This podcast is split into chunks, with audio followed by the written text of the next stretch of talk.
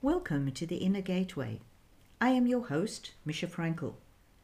And this is a place to face ourselves, see our fears for what they are, and discover ways to rise above them.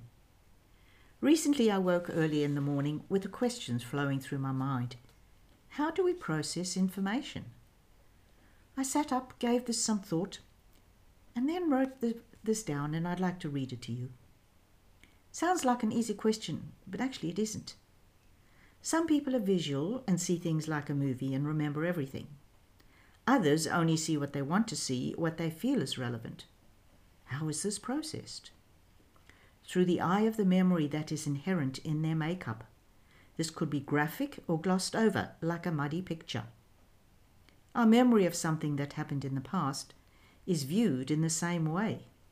If the event was joyful or engendered feelings of happiness, then those feelings were the important aspect. On the other hand, if something happened that was traumatic or provoked fear, then it is often hidden away because of the shock experienced by the psyche at the time. Remembering that event would bring up feelings of wanting to hide or run away. So, how do we cope in that situation? We store an outline of the event deep in our awareness, but without the details, so that when something similar happens, it simply gets added to that old memory and so builds on that fear response without actually knowing why. That initial trigger is the linchpin that holds the memory in place. In this way, our consciousness develops its own method of accepting some things and rejecting others. Those that bring joy it will accept and remember, often through rose coloured lenses, without actually taking in what they represent, as long as the feeling body is not challenged. This often results in a distorted view of what actually is. So, can we rely on this method, on this memory? Not really, because our feelings have skewed it in a way that is acceptable or even palatable. On the other hand, if we are open to see what actually is, without immediately putting a protective shield in front of us, that memory is more reliable.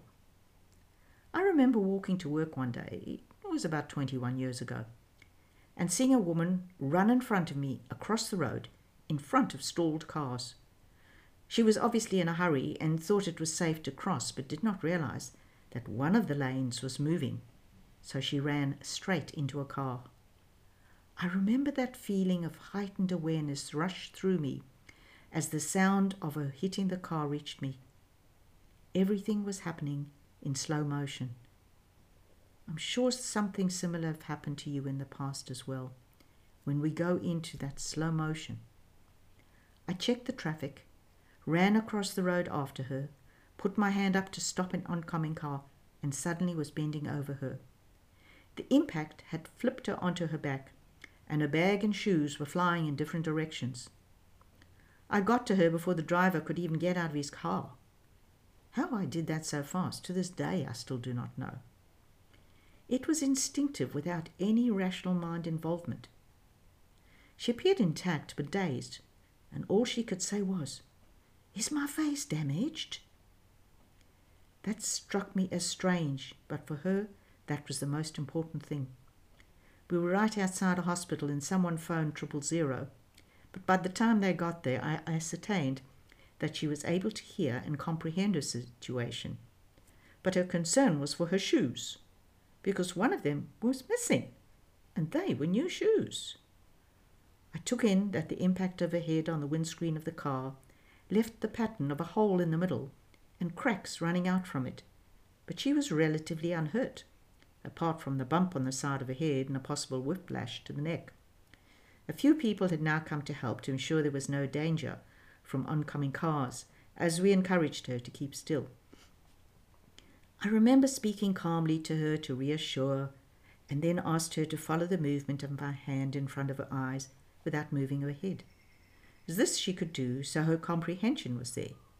But her concern for her face and new shoes was paramount in her mind. The incongruity of her concerns in that situation struck me as so insignificant. But then, that was my filter, not hers. Suddenly, the paramedics arrived and took over. I passed on what I observed, and went back onto the other side of the road where I'd been walking, only to discover her shoe lying there. How it got there is still a mystery to me. I picked it up and, ensuring the traffic light was in my favor, ran back to the ambulance and gave them her shoe. In remembering that event from 21 years ago, it is still very clear in my mind, and I ask myself, how can I remember that event and not others from the same time period? In that situation, I acted instinctively, without thought. It was like an internal signal was activated. Someone needs help, go. Without comprehending its full significance, that event had a profound effect on me. The healing energy that runs through each of us had been reactivated in me a few years earlier. And I was also in the middle of studying reflexology to consciously bring that energy into the physical body, but did not know that at that time. None of this was planned. It happened in a way that seemed right. I realize now the plan for my life from then on was already in train, as if it had already happened. I realize now all things happen for a reason, and all it needed was for me to bring it out into the light of day and make it real in the here and now. In order to do that and give those healing energies full rein to manifest and be of service, changes were needed. It took another six years before I left work and started my own business as a professional reflexologist. This meant a complete change in mindset from always being rational and logical to suddenly being intuitive and with another level of knowing beyond the mind. Something within me surrendered and gave permission for this radical change to manifest. For me, acknowledging the healing aspect was secondary. It was just part of what happened and did not need thought. It was as if an inherent ability came out of hiding. Now, to come back to the question how we process information, I now understand that the ability to access and work with healing energies was meant to be. However, in order for that to happen, other events had to take place. We live life through the filters of our awareness and how they are constructed relates to our life circumstances. The adventures on the way depict how we live and how we act, what we see and what we don't want to see. It is this latter filter which blocks our thinking process. So, how can we be open to greater clarity in the present without turning events around to satisfy our inner landscape? This poses another challenge to our ego identity because it involves courage to take this conscious change and to make it for the future. How can this be done? Through a reality beyond the logical mind.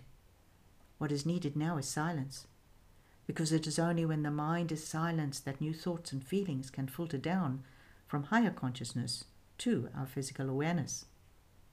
It is the gap between two thoughts, which is the magic button that activates change. It may start slowly, but soon builds its momentum and the thinking process undergoes another change. It now sees from a different foundational perspective. Realizations take us in another direction, and we wonder how or why we reacted like we did in the past. In this way, we are able to access those hidden memories that triggered trauma of a reactive emotional event and see them in a different light. We have moved on and so also has our ability to process information. It too has changed the filters through which it sees life. Those were my feelings and my thoughts at the time. I encourage you to think on this as well and look upon what information have you received during your life? What impact has it had on you? What changes can you actually recognize and acknowledge? Hope you've enjoyed this and I look forward to sharing further with you in, in the future, either on my own insights or others. And um, wish you a good day. Thank you for joining me.